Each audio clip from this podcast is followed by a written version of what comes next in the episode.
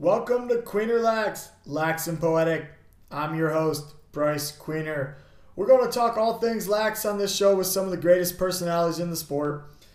Be sure to check out our sponsor, QueenerLax.com, for swag, camps, and clinics. Got questions? Want to hear something? Get in our DMs at QueenerLax. Hey, thanks for listening. And remember, ABC, always be cradling.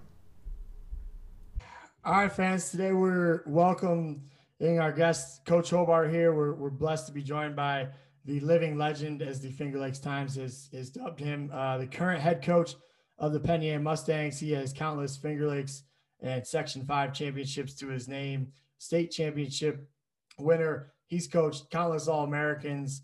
Tons of guys who are now in the pro leagues. He has also coached in the pro, the MLL, and the NLL, and for Team USA indoor um, one of my favorite offensive coaches I've ever had, or coaches in general, a mentor to me and a leader to all the kids in Penn Yan. Uh, Coach Hobart, really excited to have you join us.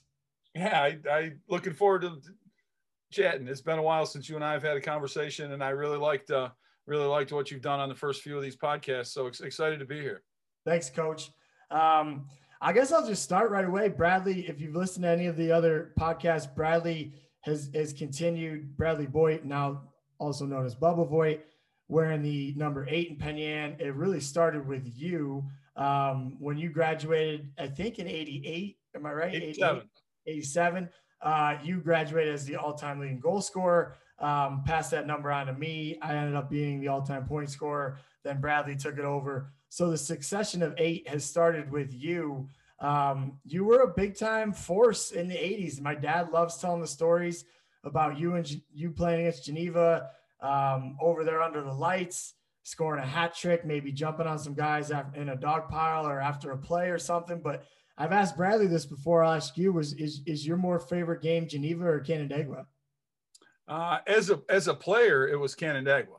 As a player, what As a player, it was Canandaigua. That, that's a tough one. I, I mean, uh, the, the, the, old field in Geneva, before they redid their stadium, uh, was a grass field, and the fence was about three feet behind the goal.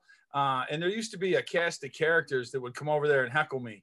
Um, you know, so I, I, used to get pretty cranked up going to uh, going to Geneva as well to try and perform well. Talk about um, you. You bring up cast of characters. We have a bunch from the end, um, and and maybe I know the pictures with you. I, don't really remember I was there, but you, you got the mullet, you got the two tone shades sometimes. You, get, you got, you got, I said I wasn't going to say swagger on this podcast. You had the 80s swagger, and I, and I think you had the van to match it all. Um, and, and you're big guitar guy. We'll talk about that later. But are you the, for me, it starts with you. So I'm just going to call you the OG Penn Yan lacrosse player and where we kind of all derive our, our maybe cockiness and swagger from. But um, did you have people before you teach you that, or does it? Did you just come up with how to how to really represent Penn Yan lacrosse? No, not not really. I mean, um, prior to my junior year, Penn Yan lacrosse had never had a winning season. Um, you know, so and, and, the group of guys that I grew up with was was a bit of a cast of characters. Uh, Johnny McKinnon and Chris Holly and Scotty Hansen. Um, and we were the first group that really, with your dad, had our sticks in our hands more than just lacrosse season. Um, and we wanted to prove that we could be good. You know, the only one really prior to that had been, uh, you know, Donnie Bergeron, the Birdman, uh, who was a year older than us. Uh, so there really wasn't a whole lot of swagger associated with with Penn Yan lacrosse, and we, you know, we were pretty good, and we wanted to prove we were pretty good. Yeah, Bradley Bradley came on a show and said it started with me and Brad, and I'm like, whoa, no, it started way before us. We we watched these guys play, and um, that's pretty awesome. So you, I mentioned the success you had in high school, being being one of the top scorers we've ever had, or being the top goal scorer we've ever had. Um, but you chose to go play football in college and instead. Were, were you torn on that decision? What led you to go play football? A little bit. I uh, I, I really enjoyed playing football uh, and was pretty good at it. Uh, and I I kind of had made that decision before my senior year of lacrosse. Um, and then I went out as a senior and scored a whole bunch of uh, and recruiting recruited to play lacrosse. Um, but I kind of had already had in my head that I was going to play football, so I, I, stuck with that. You know, I, I, at one point I was going to go play for a year and then go play lacrosse. Um, but then when I got there, um, you know, I met a great group of guys. Uh, I was fortunate enough to start a few games as a freshman um, playing college football, so I I, I stayed there. Uh, and, and, you were my um, I played football for you in JV. You were my offensive coordinator. Then, luckily, my senior year, we got to have you as our, our defensive coordinator, which was a blast.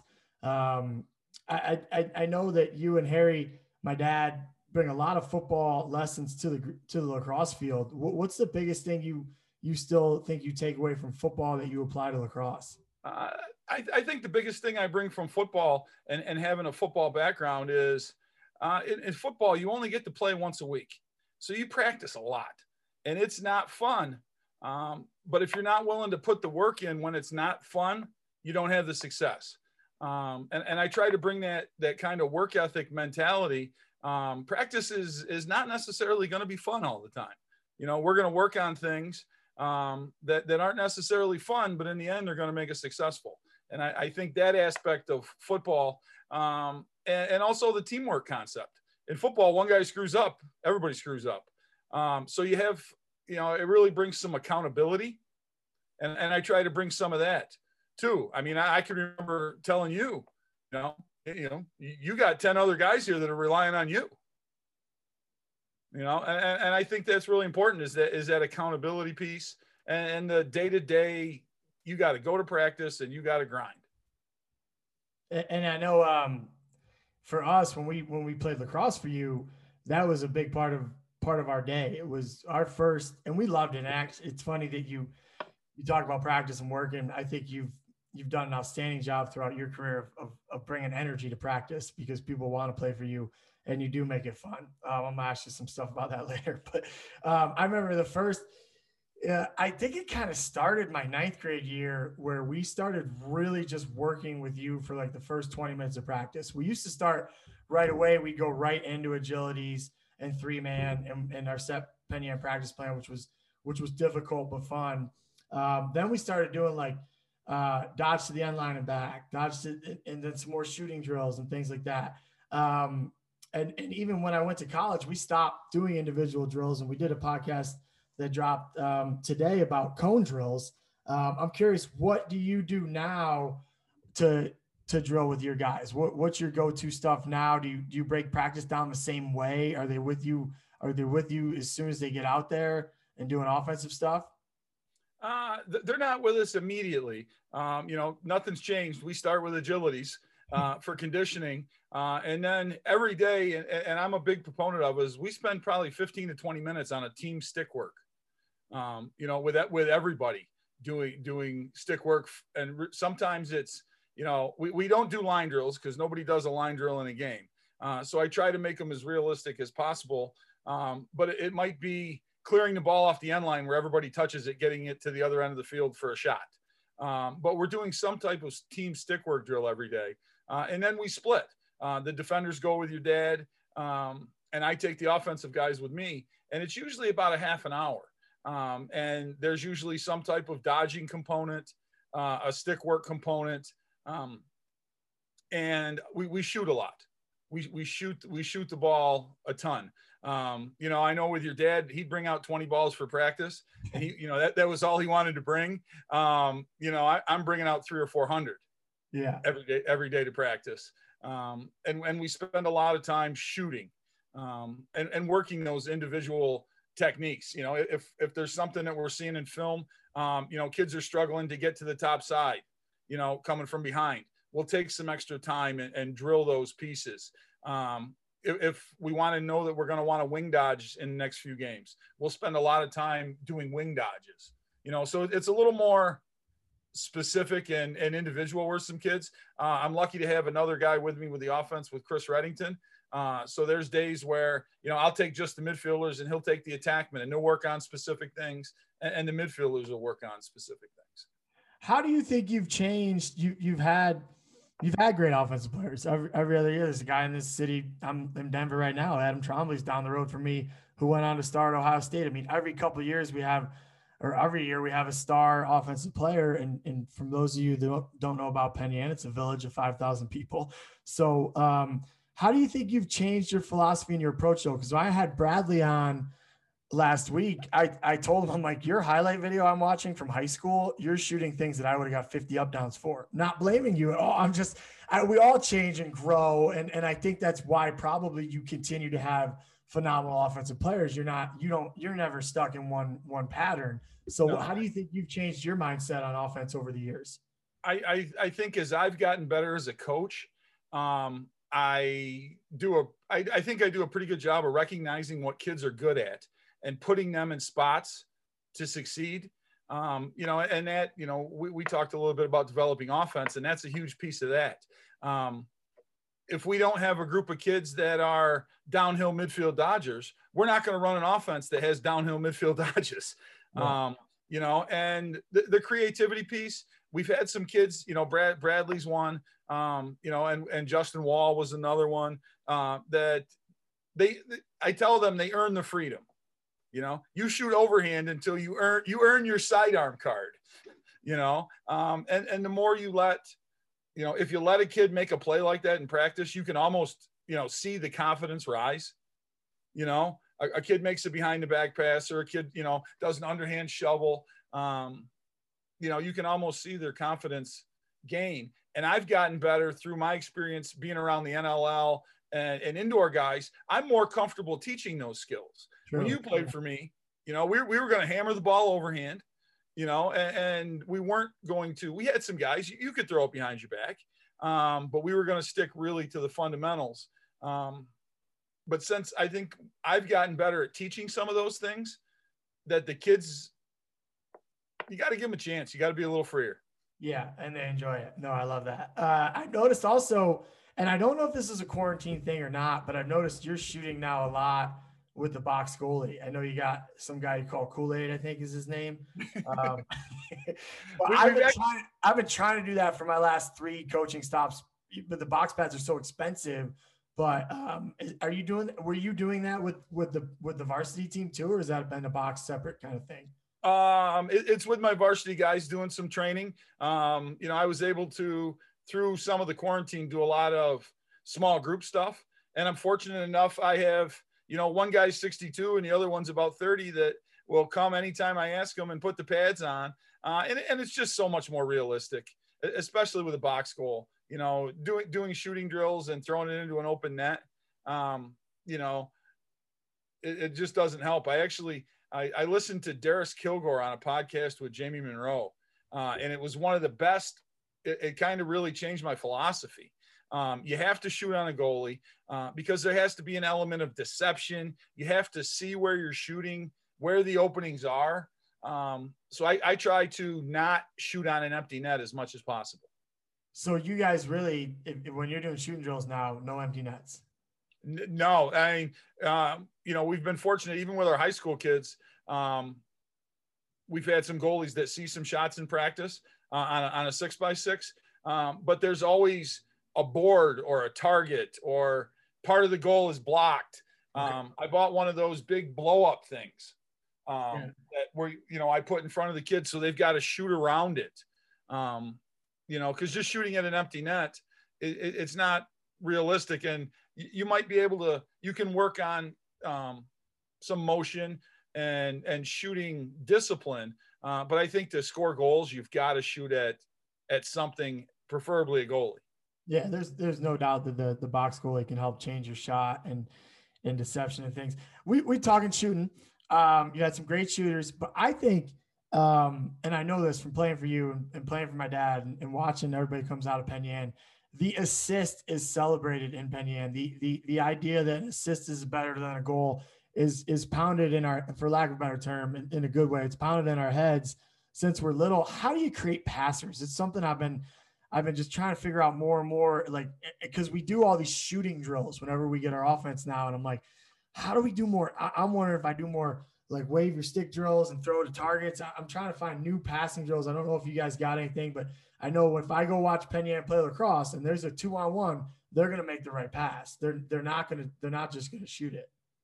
I, I think a lot of that comes is we don't do any drills where you just shoot the ball. We will do some shooting on the run drills because you have to, but most of our shooting drills, there's a feeder who's driving to X, stepping away, freeing his hands, passing the ball. And as you know, if we're wasting balls and he throws a bad pass, I'm not a real happy guy. Um, so a lot of our things that we do in shooting, um, you know, I, I, love to dodge from the wing.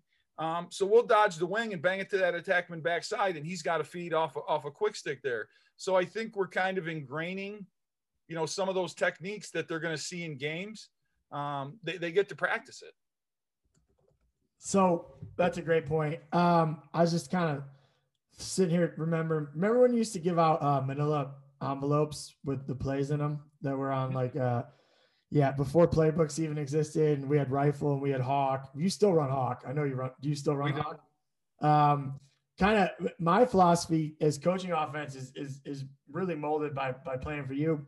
Whereas we had all these plays, we had all these great one hitters, Hawks and end line play. Bradley talked about it. We had combo that we ran first play of the game every game. We had a rifle, and we had a couple man up plays. But then after that, I mean, we were really taught. I think the best compliment I've ever got was a guy from Geneva a couple summers ago said to me, he's like, I don't even know what you guys are running. You just always shared the ball. People always scored. Um, there was always an, a, an idea of what we are trying to do. What what kind of offense are you running now? Are you still are you still with that? Run some quick hitters, then run some field plays. Like what, what do you think works best for you now? You know, off the end line, we're going to run a set play every single time. Everyone. You know, we're, we're going to run something uh, every single time because you know if, if we get ten opportunities to run something off the end line, we're going to steal two. You know, we're gonna we're gonna steal at least two goals every game um, because a kid's subbing off the field from the other team that doesn't want to play defense. They're not getting matched up. Um, you know, so we try to really pick up the ball quick and, and attack with something set. Um, six on six, we still run a number of set plays, but it's more of we're running rotations. Um, we're looking for something. If it's there, we'll take it but we're looking, you know, if, if, the first look isn't there, we're swinging the ball to the backside and redodging. Um, so the, the set plays give us that initial structure. Um, but if it's there, great, but we're looking for something on the backside.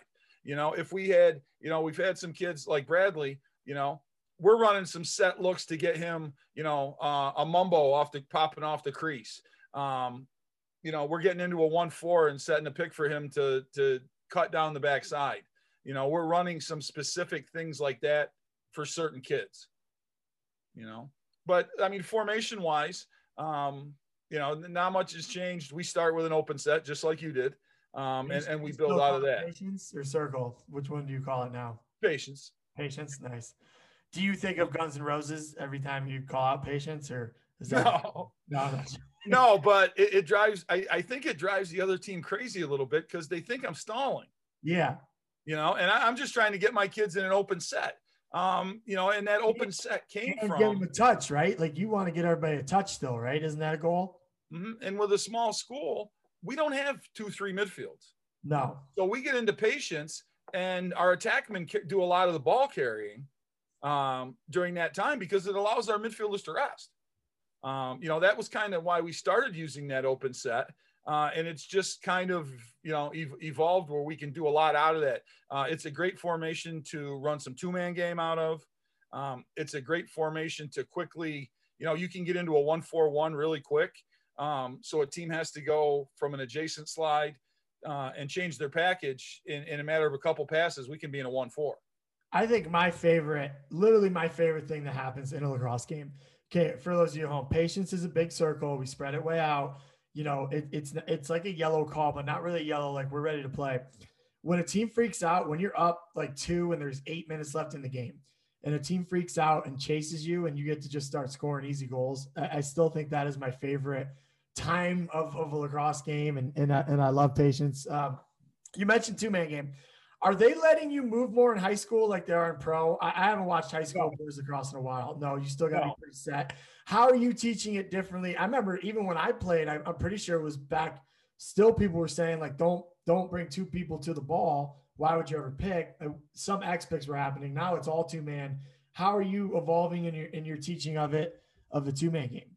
Uh, I, have spent so much time with the indoor game uh, over the last 15 years um, that you know, I, I've been fortunate to be around a lot of Canadians and, and a lot of uh, First Nations players, and you just you just pick things up. Um, you know, we kind of we we use our two man game to set up slips. You know, we'll pick, we'll pick, and then we'll slip. Um, you know, and we do have some, you know, we do hit on some nice two man goals, but a lot of that is we get, uh, we do a lot of it on the wing, and our Dodger gets over the top side. Um, you know, th- with the two man game, the Dodger gets over the top side, and then it forces the defense to rotate. And um, you know, through the box game, also we run a lot of two man stuff on the back side. Yeah. Uh, you know, so if we're if we're dodging on the left hand wing in a two man game, the two guys on the right hand wing are doing kind of an up down pick motion as well. Um, you know, so it takes away your slide, it takes away your second. Um, you know, we play a, a pretty challenging schedule with good teams and good coaches. Um, so the more that we can cause some confusion, change their slide, um, get them out of what they're comfortable with, the better off it is for us, I think you mentioned good teams, good coaches. I'd be remiss if I didn't um, talk about where I get um, my affinity for like talking about this stuff and watching film. Uh, you and my dad, when you first, I mean, and I can't believe, coach, how young you were then. I thought you were like as old as you are now. then, but after every game, every single game, this is VHS days, you and my dad would go home and watch the game. And me and Brett would sit there while you guys rewound and like, like, I mean, watched every big play. You guys were like Chris Berman on Sports Center, like you, you and we'd never want you to leave because Dad would be in such a good mood when you guys won a game and and and celebrate. And so, do you think coaches are now? I, I think you guys are way ahead of the time. I know other people were watching film, but you guys were watching a ton. Um, do you think everybody's caught up on that with Hudl and things like that now that that you got to even prepare more for teams? Uh, honestly, I probably watch less film you know, these days. Um, you, you, know, you you can uh, like anything else, moderation is best. I agree with that. I can, you know, yeah. and it's I have we have a pretty good system. Your your dad and I, um, you know, this year will be year thirty. Yeah. That I've been coaching, uh, with the exception of the four years he was with the girls. So 26 years we've been together. Um, when we watch film, he he more looks at individual players and I look more schematically, um, kind of kind of big picture. So it works out really well. You know, he he knows that their left-handed attackman wants to get up to 10 yards, wants to inside roll. You know, where I'm seeing, you know, they might be exchanging on the backside when that happens. Yeah. Um, so we we've become over the years a really good fit in in terms of that. Yeah, that's a great point. I every season I will I'll almost like throw my board in a hissy fit because I'll be like, why are we watching so much film? We're not even changing anything we're doing. You know, we're just basically becoming fans of the other team. Um, it's nice if you do have a, a good relationship with that. Okay, I want to talk about back to offensive players. Um, and really, uh, I, I think in the women's game, the last seven years I've been coaching, there's such a big emphasis on relationships, team bonding, talking to each other. I've actually really enjoyed learning a lot more about that stuff. Um, but I, I, I really, a lot of times just think back to you. I think in, in your counselor in your, um, am I saying it right? You're a counselor. I'm, I'm the, currently the dean of students. You're now the dean of students. You used to be a counselor, correct? I did. Yeah. And, and you just, you've always had a, a really good way of working with little kids and, and talking to them and being there for them. How much do you think that's important for offensive players? Like you, you not just, you know, being the guy who's going to chew them out, but the guy who's going to help them through tough things. Uh, I think that's big with offensive players because in, in this game, if you are confident and you believe in yourself, you can be better than you actually are.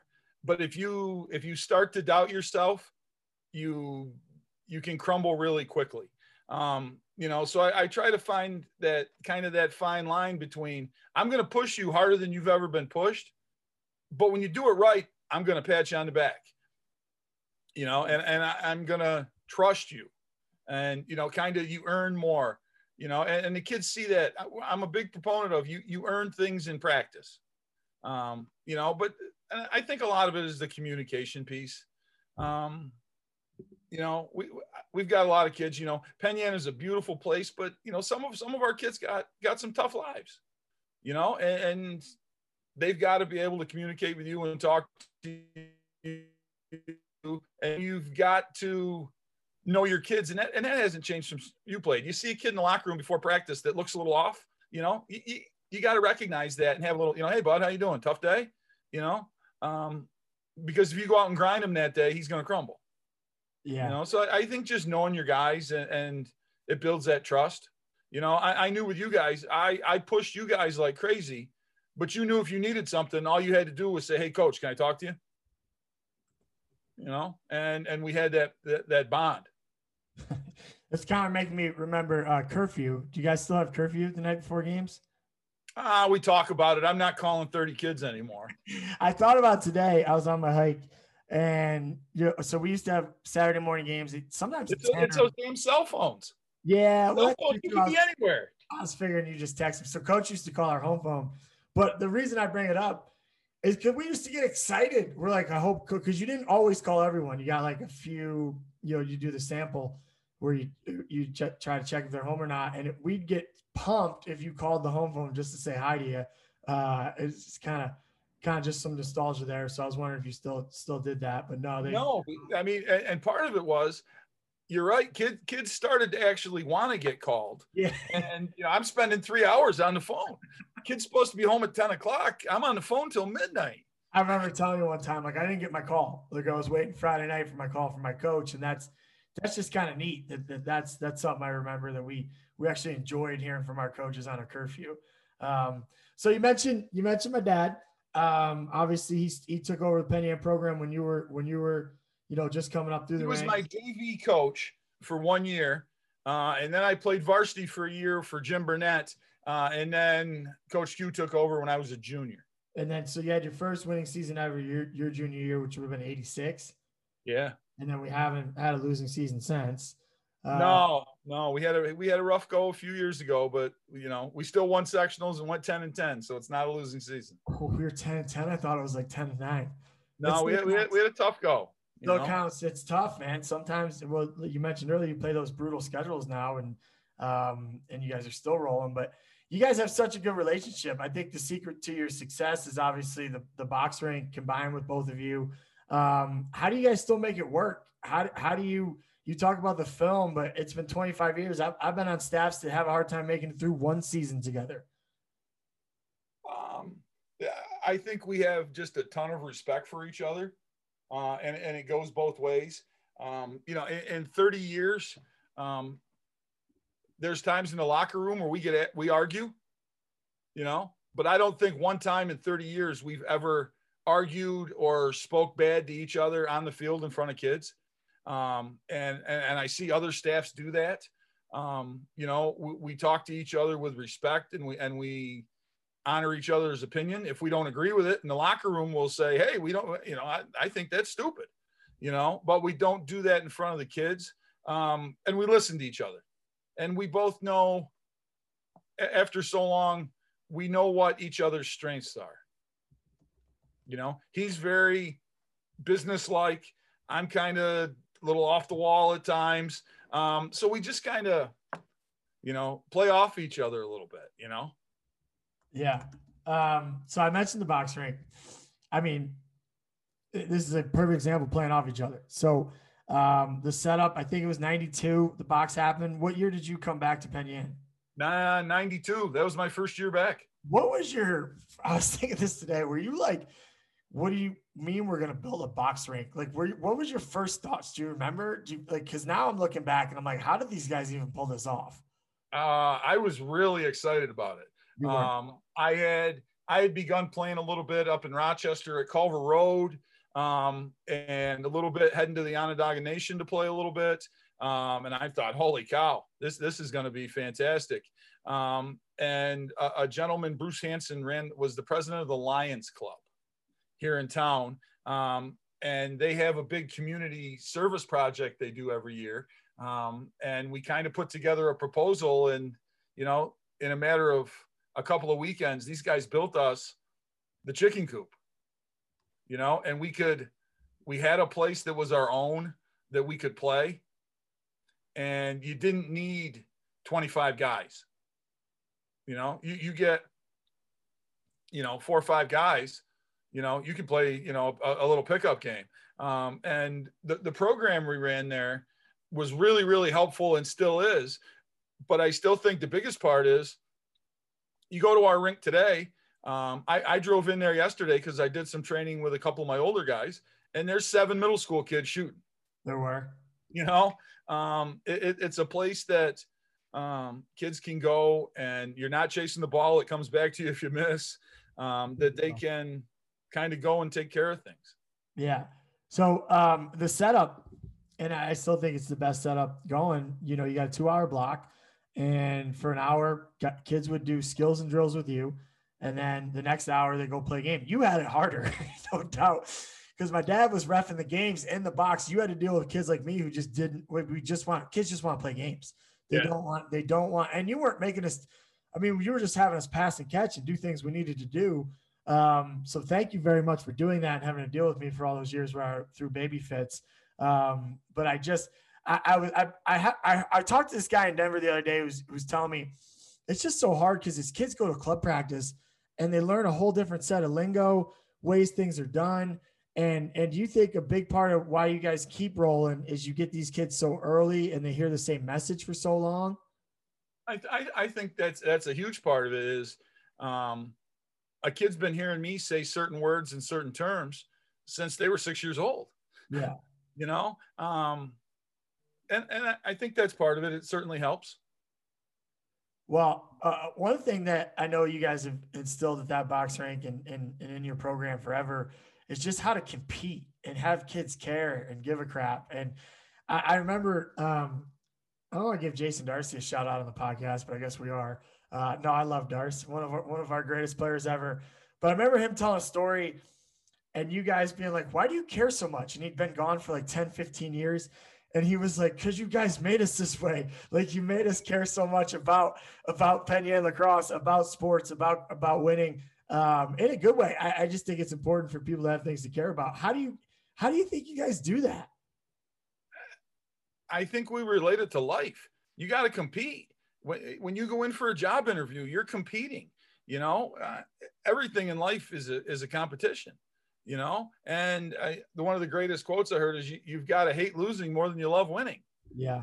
Um, you know, and we set we set up a lot of our practice where we compete um, and kids kids are able to buy in. One one of the I, about six or seven years ago, I, I started telling kids I implemented an, an off-season running program, um, and, and, we've had a great uh, great turnout for that. And and I I tell them if if being really good was easy, everybody'd be great, you know. and once you convince kids to work hard enough that it becomes fun and they think they're doing something that somebody's not, yeah. that's when you've got them hooked. When, when they think there's, I can't lose because I've outworked this kid, then, then they're going to do some good things. Yeah. And that, that's definitely, that's definitely a feeling we had in our locker room all the time. We just, we, if we, we knew we could outwork them, you guys instilled that in us. You also instilled, um, how to have fun. We had fun. Like there was, we were always having fun. We were always laughing. Um, but you guys would make sure that, that we were competing and trying hard first and then kind of have fun. It's kind of like the teacher when you start school, like they don't start being the cool guy right away. They wait till you, you understand how things work. Um, but talking about hype and emotions, two things I was thinking about today that you do a great job of. Um, when we were, I thought one of the biggest traditions of our program was just how hyped we were in pregame warmups. I don't love an hour warmup. We didn't do that. Uh, but when we came out, we were we were yelling to each other, and you would always take part. You know, it's just like, yeah, eight, yeah, 22. Here we go, two, three, have a big day. Those things. But your goal celebrations on the sideline, um, I don't know if you still do them like you used to, but used to just get going. And when we go watch it on film after, um, when the team watched film, we loved it. I mean, just knowing that our coaches cared that much about us and got that excited just for us scoring a goal was pretty cool. How do you guys keep the energy going in the program? I, I think a lot of it comes from, you know, we, we talk a lot about tradition and where do you where are you going to stack up with these guys from 10 years ago where are you going to stack up with these guys from 20 years ago you know because at any one of our home games you know there, there's 15 to 50 guys that played in that program that are there you know, and, and we take a ton of pride in, in that. And honestly, you I, I get real cranked up and I don't even know I'm doing it sometimes. Um, you know, but you, you know, you go out and you work, um, you know, here in Penn lacrosse is, is a nine month a year job. Um, you know, you play football and, and for three months and then, then you do lacrosse and you put that much time and, and, and passion and heart into it. Um, you know, especially to see a kid score a goal or something that you worked on the day before work and the kid throws it in the back of the net. Um, it, it's just really, really rewarding you know and i know it's kind of maybe maybe the kids didn't know but i knew when i got that excited they would too. Yeah. That's it. So you knew but i, that, that, that we we would get super excited when when you got pumped up. Um do you ever do you ever sit back and look at this thing you guys created um and just be like wow this is like I mean, it was always a big thing when I was there, but it was on the kind of precipice of being, you know, people would still tell us Penn Yan was a football town. We hadn't been that great at football in a long time. So, it, you know, I think in the last 20 years, I'll get random messages from people who whose dads will be driving through the village and they'll be like, somebody was wearing Penn Yan lacrosse shorts and it was 20 degrees and snowing. They're like, this town is lacrosse. This village is lacrosse craze. Are you ever are you ever like careful what you wish for? Like maybe we maybe we maybe we made these people too crazy about lacrosse. No, and, and honestly, when I look back, um, you know, I'm, I'm hoping, you know, down the road, uh, when I when I retire, that I look back and really, you know, I I still, you know, personally, there's, I still feel a little bit of pressure to keep this going. Yeah, I bet. You, you know, um, especially, you know, I, I took over you know, for your dad after I think the three seasons before that we'd been 60 and three. Wow. And then um, you know, he goes to the girls' side. Um, the cupboard was pretty empty, quite honestly. Was that the McGuffey um, years? Was that when McGuffey was the lefty attackman? Uh, I actually, my first year as head coach, we started six sophomores and two freshmen. Oh wow! And we we ended up we we made it to the state finals uh, with with that young group of of kids. But you know, I, I still feel, and it's good pressure. It's not like I'm sitting home going, "Ooh, you know, I got to win." Um, you know, but there's a it, it kind of keeps keeps me young, keeps keeps the passion in. Um, that there, this is a legacy, you know, and it means a lot to a lot of people. Um, it really does. I, I really want to continue that. Yeah, that's awesome. Um, well, talking about that, sustaining a dynasty, I, I think you and Belichick uh, got to be the two the two foremost people to talk to about this right now. You, you keep winning sectional championships. You keep going to state semis. You were in the state finals two years ago, right? Um, three, times, three times in the last seven. Three times the last seven years have been in state finals in the toughest state to play lacrosse um, that there is for high school sports and and and how do how do you sustain it? You talk about tradition, cultures, values. Like I think, is it talking about it every day? Is it everything? Is it the box? How do you how do you keep it going? Uh, I, I think we start from day one from our preseason meeting. Um, the goal of this program is to win a sectional title, and we really believe in the mindset. Um, we have 16 games in a regular season and and we talk to the kids. We have 16 games to get ready to win three. You know, so if we take a loss during the season, it, it's not a killer to us.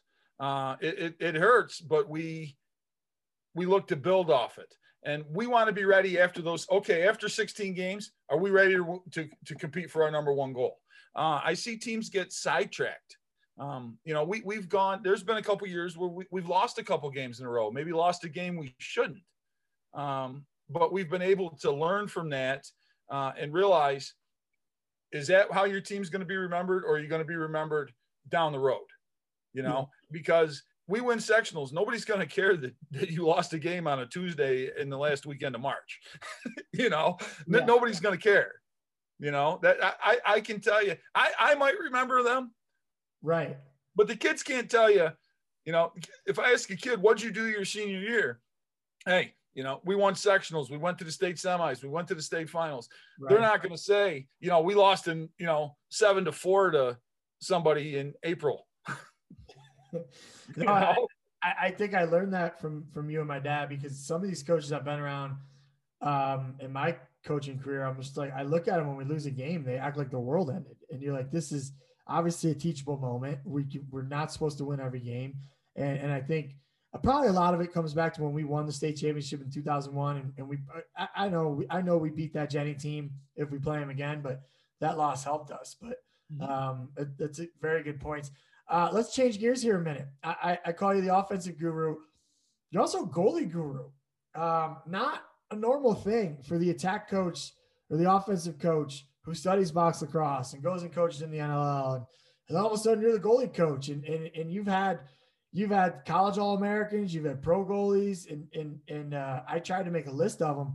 And, and that was honestly our, our, why we weren't successful or as successful as we could be as a program is we didn't have great goalies. So you took that on.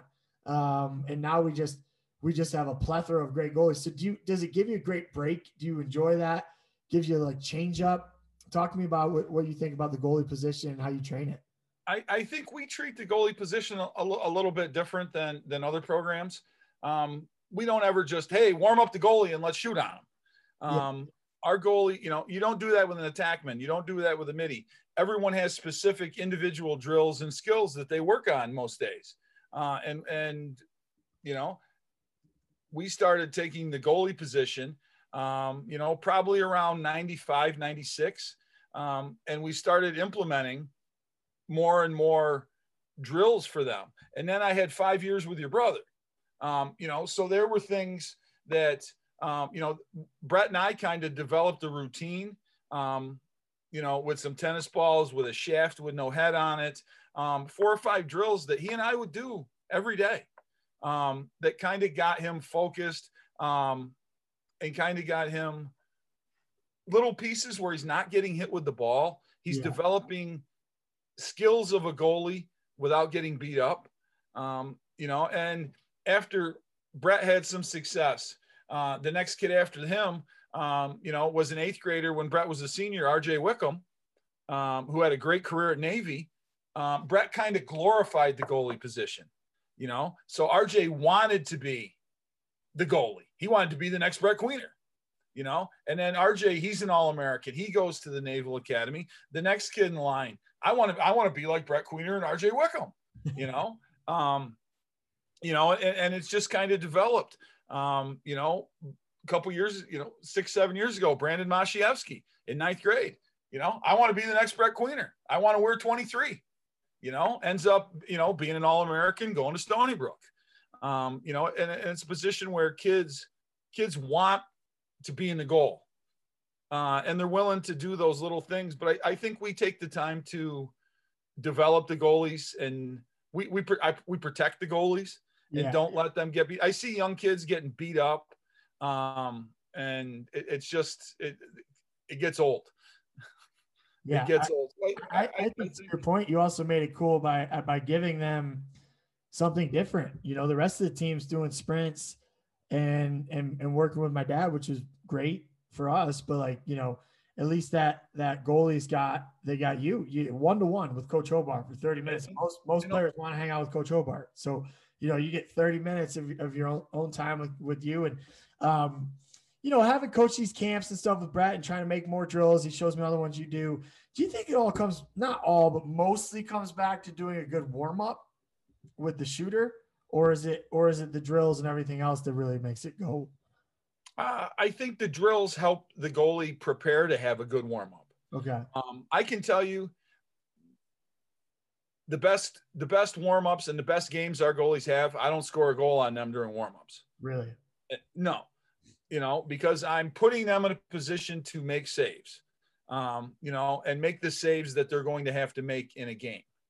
You know, um, I, I, have seen other coaches, you know, Jesus, I saw a few years ago, two young guys were shooting on a goalie before a game, and the one scored a goal and he put his hands up in the air. you know? and, and, my first thought was, they're done. They're done. We're, we're, we're winning today, you know, or, you know, they're eight yards away and they're cranking it on the kid hey, fantastic. You're 35 years old and you just yeah. scored eight goals. Yeah. You know, and you're and now your goalie has no confidence. Nah, Did it take you a while to figure that out? I, I feel like you were doing that right away, like knowing not it's not about you, the warm up, it's about the goalie. No, not not right away. I mean, because when I first started, I really loved chucking the ball. you know, I, I love chucking the ball at, at, at the goalies, and you know, but at the time I was I was 21 years old too. You yeah. know, uh, so as, as, I got a little more mature, so did my, you know, warm ups of the goalies. Would you guys, or do you guys let the goalie go full field and try to score now? Um, we have had a goalie score a goal, Gage Ponsetti. Uh, it's funny. It's funny because everybody thinks they see Brett as he was at Herkimer and in the pros. Brett got over the midline. Your dad was calling timeout every time. Brett never scored a goal in high school and he didn't go over midline much either. no, yeah. no, get back in the goal. You know, but everybody thinks that we, you know, we trained this wild man running up and down the field. Um, you know, and, and that kind of came later. Um, you know, because he was kind of unique. He he developed into a crazy good athlete when he was like 19 years old, yeah, 18 years old. You know, he he wasn't very big, he wasn't very fast, he wasn't very strong. And I mean, my God, you look at him now He's, you know, six foot plus. He's in great shape. He's ripped. You know, yeah. he, he, he developed his athleticism at a at a later age. Well, you guys definitely helped with that though, allowing him to play in the box as an offensive player, and not being like, no, you're the goalie, you have to play goalie. We yeah. we don't make our goalies ever do that because it, it's two different games. And you know, a goalie, you know, a lot of times kids don't want to put on the big pads. It, it's funny. It, I probably have four grown men that you know I can count on. Hey, I need a goalie on. You know, it's a Tuesday night. You know, um, the Milroy brothers are you know in their mid thirties. Hey, you know, hey, I need I need a goalie at the box rink at eight o'clock, eight to ten. You know, and these are grown men, and they show up and play against the high school kids. It's nice of you to say Zach's in his mid thirties. He's in his forties. Um, yeah, he is now in his 40s. I had to throw that out there. My favorite Penn Yan goalie, other than Brett. Um, I, I, just think I think I think Milroy was was unbelievable, but um, a lot of that was his confidence in having to like he wasn't a good goalie, and you guys kept working with him and and and made him a great goalie and and uh, one of the cockiest players I've ever played with. Let's talk some prolax. I was thinking this today. Let me throw this at you: Gary Gait, Regy Thorpe, and Brian Hobart. That was a coaching staff.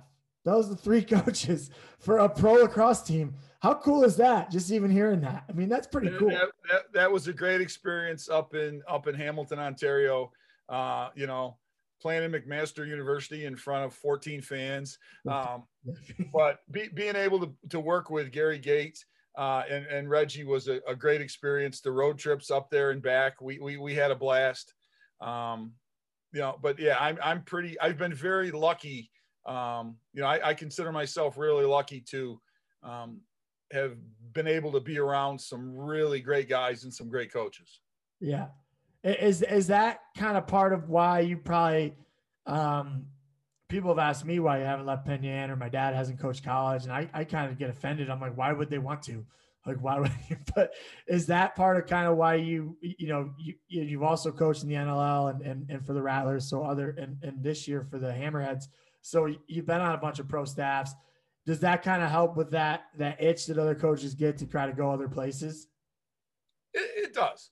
It does. Um, you know, and to get to work with, you know, the, I still consider myself lucky. Like, okay, look at these guys. I get to, you know, get to get to coach. Um, you know, look at these players that I have on offense. You know, um, you know, I feel like I'm getting the army men out. You know, playing X's and O's again uh, with, with the skill level that they have. Um, so that that part is really enjoyable, uh, and I love the compete level. You know, as you know, guys that play pro lacrosse aren't getting rich. The compete level on these guys is through the roof. They do it because they love it and they want to compete. to, to watch them compete um, is is just really cool. And, and, they're also happy to be there, um, and, and, that's not always the case in college lacrosse, and, it's not always the case in, in in some other high schools. I assume they just don't always want to be there and there's com- complaining and things like that. And so you get to that level. Okay, you bring out the army men. That makes me laugh.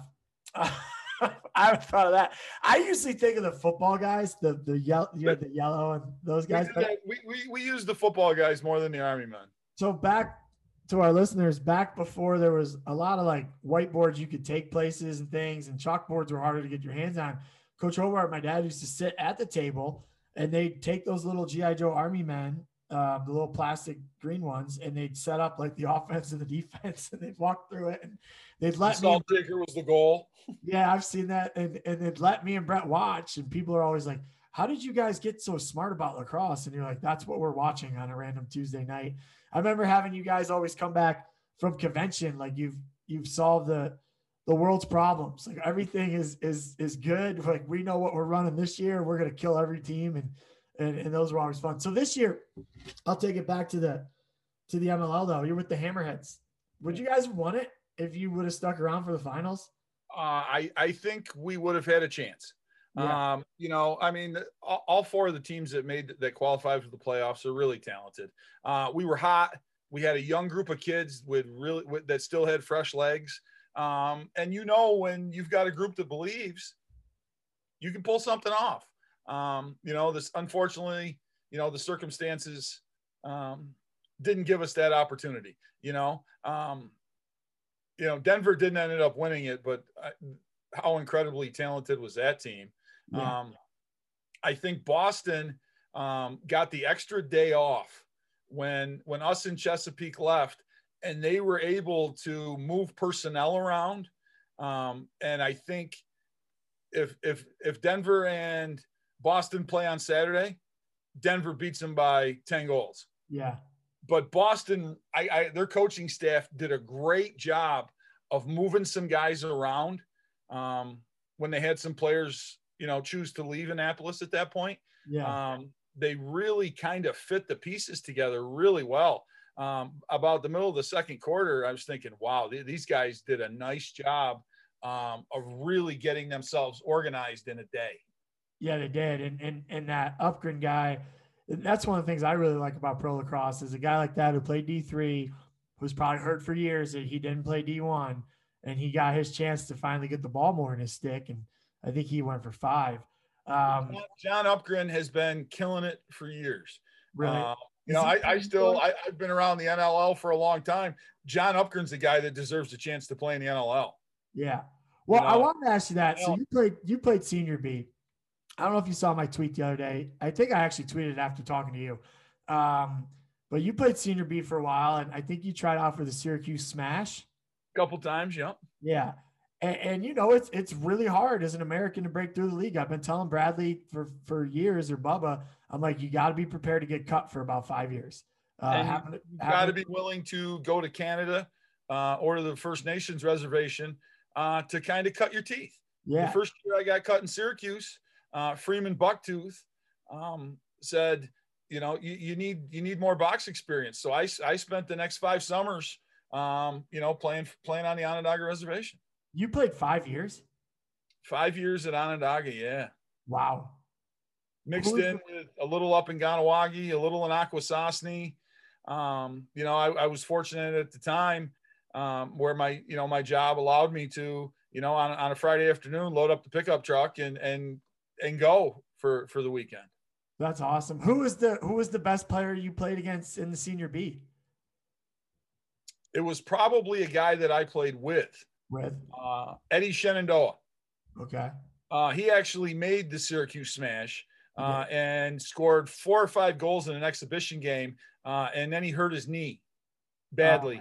Um, but Eddie was he he played. Uh, I think he went to Herkimer uh, at one point, but uh, he runs the arena now at, at Onondaga. And what a, what a fantastic fantastic player and a, and a real gentleman. lefty or righty? Righty, big barrel chested guy, could shoot the ball so hard. I, I wish I could go back and watch you uh, in those games. Were you setting a lot of picks? Were you? What was your game like? Uh, I had pretty good hands, but I was a banger. Yeah, I was a banger. I took some face offs. Uh, I, I wasn't a guy that was on the power play. face offs. Yeah, Yeah, yeah, wasn't, wasn't a guy that I, you know, I wasn't getting any power play time. Um, but I, I could play out of both doors, you know. So how, how do you? So what I tweeted the other day was, all right, you know, let's say the borders are closed and we can't get any of the Canadians down here, even though I know for sake of argument they played in the PLL, but let's just say we can't. Does that uh, uh, do you see any scenario where there's a replacement player season with Americans? Do you? I'll no. No. No, I, I, I think that the NLL will uh, wait till you know hopefully things clear up. Um, I know the commissioner said something today about possibly even March or April. Yeah. Um, waiting until then to get get things going. Um, you know, I, I, know from what I've you know heard from folks associated with the league uh, that they want to play a full season, um, and right now that's really not. I mean that that would be completely impossible right now. But I think uh, you know they're hoping that things clear up a little bit, um, you know, down the road so that that can happen. Um, I would love to see more American players in the game, sure. Um, but as, as, you said, I mean, you tried tried to make it with the Toronto Rock, and you had to you had to play in Canada. You have to make, um, you know, Joey Resetarits is a perfect example. Joey's an, an American uh, from Buffalo that spent you know his childhood summers playing box lacrosse in, in St. Catharines, Ontario. Um, as, as his brother Frank, who was a great NLL player as, as well. Um, you know, until more kids are willing to do that, it's, it's going to be hard. Um, a, a, great example this year is uh, Charlie Kitchen from Delaware. He had a couple teammates that played for the Toronto Beaches. Uh, he went up last summer and played 12 or 13 games with the Toronto Beaches uh, and was the 24th pick in the draft this year. Yeah. So if, if, Americans are listening at home and they want to play, you, your best advice to them is try to try to get to Canada and play. I don't even think we have enough enough leagues here to even try. Um, you know, I, I think some of the U.S. box leagues, um, you know, are are really doing some good stuff. Um, but if you look, I mean, those, guys that are playing box are playing in a house league when they're five years old. Yeah. And a five year old in New York in in this in the the United States goes to a you know little kid field lacrosse practice and touches the ball three times, drops it drops it three times, can't pick up a ground ball. Where a kid playing in a house league, a five year old up in Ontario, is the ball's not going anywhere. It's coming back to you. You know, if you miss it, you chase it. You know, they're, they're getting, you know, and, and it's evident by their skill level. Right. I mean, it's why I'd rather play three by or speed lacrosse or goalie wars or whatever you want to call it, the game we used to play in the gym with the pinky ball, and you got to move it every three seconds with a box goalie. Um, I'd rather play any of those games than do a passing or shooting drill at this point in my career. But you know, you still got to do them as coaches, I guess. We're we're we're actually trying to change that as much as we can. I'll, I'll ask you this: you, you've coached the the greatest state of high school lacrosse. You've coached in the MLL, the NLL, Team USA, um, played Senior B. What's your favorite version of the game? And do we have it yet? Right? Like, is there another version we haven't even like the new Olympic one? Is that I don't think it's gonna be better, but do you think we've reached the, the best version yet? Or do you and what's yours? If if you know, I, I'm an old guy now, but if I could go back and play, I you know, if I had to pick one, you know, kind of style, I'd go back, I'd play box. Yeah. Not not even, you know, not even close. Uh, you know, I, I, I have developed a real love uh, and passion for the box game. Um, you know, because it, it, it's physical, um, it, it's gritty, but it's a beautiful game. Yeah, it, it really is. If people take the time uh, to to look at the skill level of some of these guys, you know, um, I, I can remember, you know, when when John Grant Jr. first came to the Rochester Knighthawks, um, I couldn't wait to go because every time he played, he did something that I'd never seen before. Right. You know, when, when he was young, you know, he he was gonna, you know, and I kept thinking to myself, well, I've never seen anybody do that. And yeah. then the next week he'd do something else that I, I'd never seen anybody do before. You know, and, and I think the creativity mixed with the toughness, I, I really like. Yeah. I, I love playing it. Um, my only things I say bad about the game are the goalies. It, it's just a bit ridiculous. Like some nights you're just like, why why can't we score? But I, playing it is just so fun. Um, it is so fast and and and you can and you can hit a lot. I do like that part. You do get to just really run into guys as long as you do it the right way. Um, and, and I'd also like to echo what, what Bradley said is you give me a game of speed lacrosse or goalie wars Uh, you know, I, I'm 51 years old and I'll play goalie wars all day long. We you beat me at camp two summers ago because we didn't have it last summer, but yeah, you got in there beat me. It, it's such a fun game. You know, and just where there's no pressure, you're just having fun. Um, you know, I mean, out, out in your backyard, you and your brother were, you know, 10 and 12 years old, and I was, you know, in my mid 20s, and I'd be out there for hours with you, you know. And then, you know, when Bradley was a little kid, you know, I, am playing against him, you know. So, so, I don't think we've come up with the best version of the game. I'm going to drop that today out right now.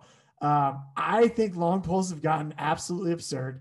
Like what they used to have to do to throw a check, you could get by them. And now they can throw 17 checks and they're not getting by or, and beat you with those light sticks they got. Um, I just think there's a hybrid field box game that we haven't discovered yet. Like I want moving picks in the field game.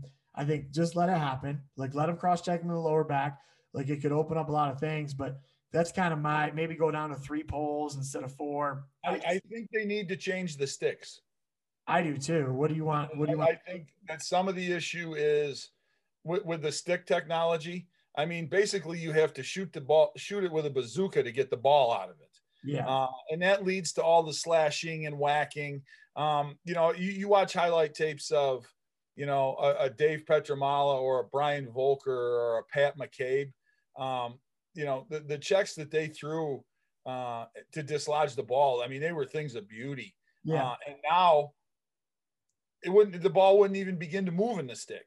No, I, I couldn't agree more. If we could have a poke check, get the ball dislodged, it would make the game so much more fun. Mm-hmm. Um, I couldn't agree more. Okay, big guitar guy, Coach Over. I've seen you do some air guitars, um, a lot of them. Uh, if you had to pick, and the Allman Brothers are alive, Duane and Gregg, are you going to a Pearl Jam show or an Allman Brothers show? You're wearing a Pearl Jam shirt, so maybe. Ah, uh, it's funny because I I love Duane Allman, uh, but my favorite guitarist with the Allman Brothers is actually Warren Haynes. Um, yeah who also has his own band, Government Mule. Um, but if you threw Warren and Duane together, I'd go to the Allman Brothers. Okay. Uh, but if not, I'm I'm going to a Pearl Jam show. Me and you went to a great Pearl Jam show in uh, in Memphis. That was real fun. Memphis, I, I my favorite memory of that is uh, one of my favorite Pearl Jam songs is "Of the Girl," uh, and that was the opener that night. It was it was just really fun. I mean, it was just one of those groups that you, as you're watching them, you're still even more excited than, than you were even before the show. And, and, and it was amazing. So I mentioned earlier, we started every game with combo. You don't run combo anymore. It is a harder play to, to, to run. Do you have a win the game play in, in your, in your repertoire right now? Or do you kind of feel it? I know some, some teams, I've heard this a lot the last couple of years. You got to have one play, you know, you can score on. To me, I don't know what to do with that because I'm like, if I have one play I know what to score on, I'm calling that play all game. But and I don't think that play exists. Do you have the play always in your mind, or are you going to feel by game and like this has been working in the game, or do you change it? Um, I would probably go out of a 13 set, uh, and I and I start counting from up top.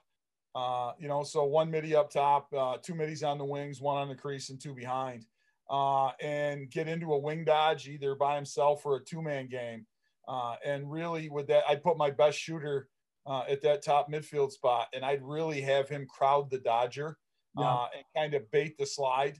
And and when the slide goes, almost drift out the backside for a step down. Um, you know, looking to draw an upfield slide. Uh, you know, and kind of get that three on two on the backside. Okay. Yeah.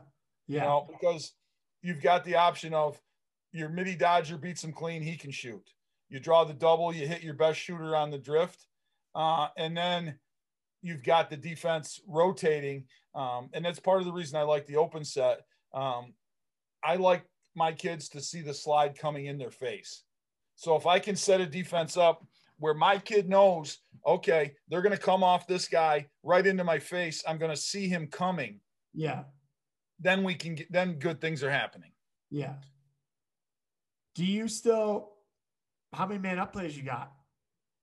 Um, three or four staples, and then we'll throw in something. A little, you know, I'm I'm, I'm a I, I I really believe that the best coaches are really good thieves. Yeah. Um, you know, so I, I, have my core group of man ups that I like. Um, my philosophy has changed. I used to run a lot of set plays. Um, now we run maybe a set play, but there's a formational change in it. Um, you know, and we kind of, if, if we start in a 3 3, we're going to end up in a 1 4. If we start in a 1 4, um, you know, we might go to a 2 3 and end to a 3 3. Yeah. Um, so it's more formationally now. It's not as many set plays. Are you still adding as you go? Like the, I, I I'm thinking here as I'm listening to you talk. I'm pretty sure like our last practice before we before I played a game for you senior year, we'd still put in a new man up wrinkle. You know, yeah, yeah, yeah. Add the wrinkles. and I've really the thing that I've really found the last couple years, and a lot of it's uh, to do with indoor, is we've started doing a lot more picking in the extra man game. Oh, interesting. On, on the ball or just everywhere?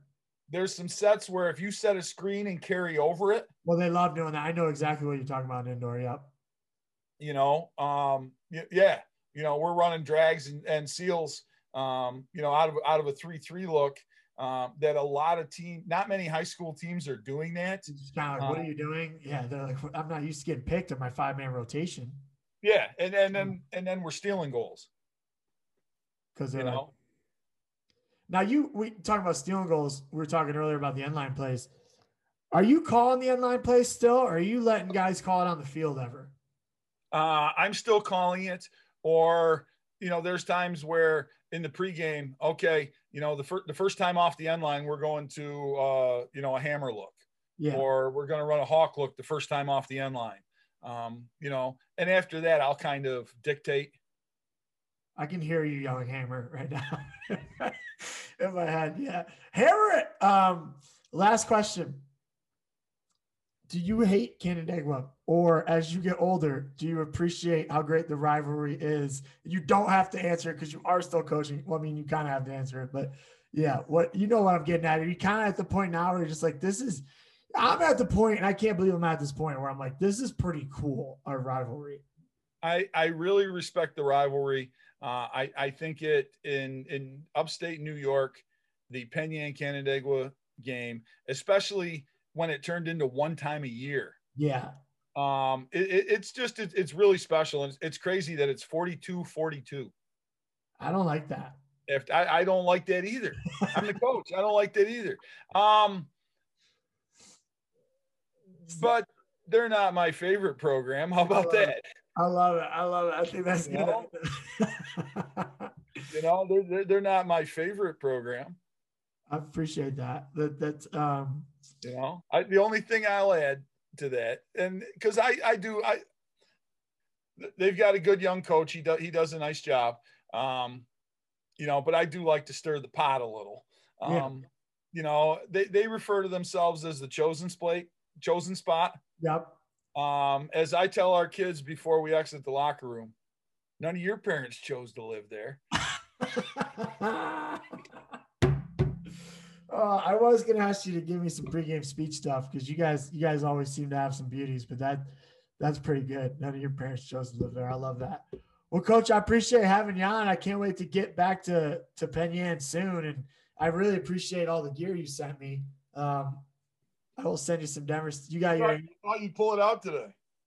I didn't know if you had one or not. I guess uh, you should, but mine's mine's back uh, in storage. Yeah, I got a kick. I got a kick out of that with uh, with you and Bradley last week. Yeah, he had it right ready. He's like, "You got one?" I'm like, "Oh yeah, I got one too."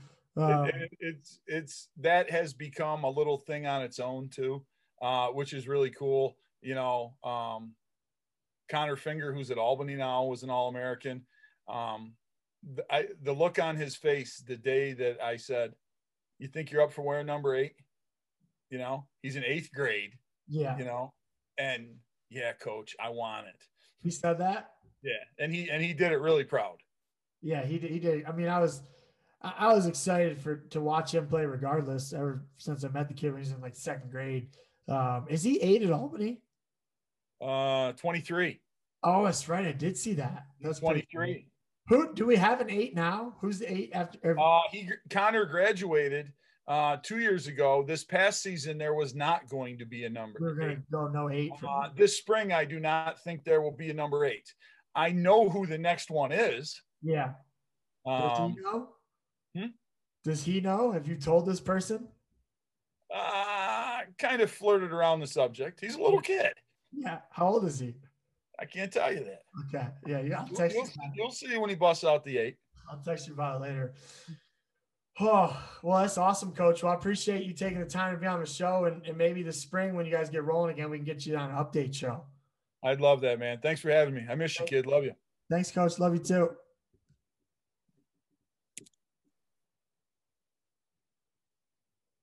I got to hit stop record. And then, okay. Oh, no, I just stopped my video. I usually hang up on everybody. I don't, I don't hang out with them.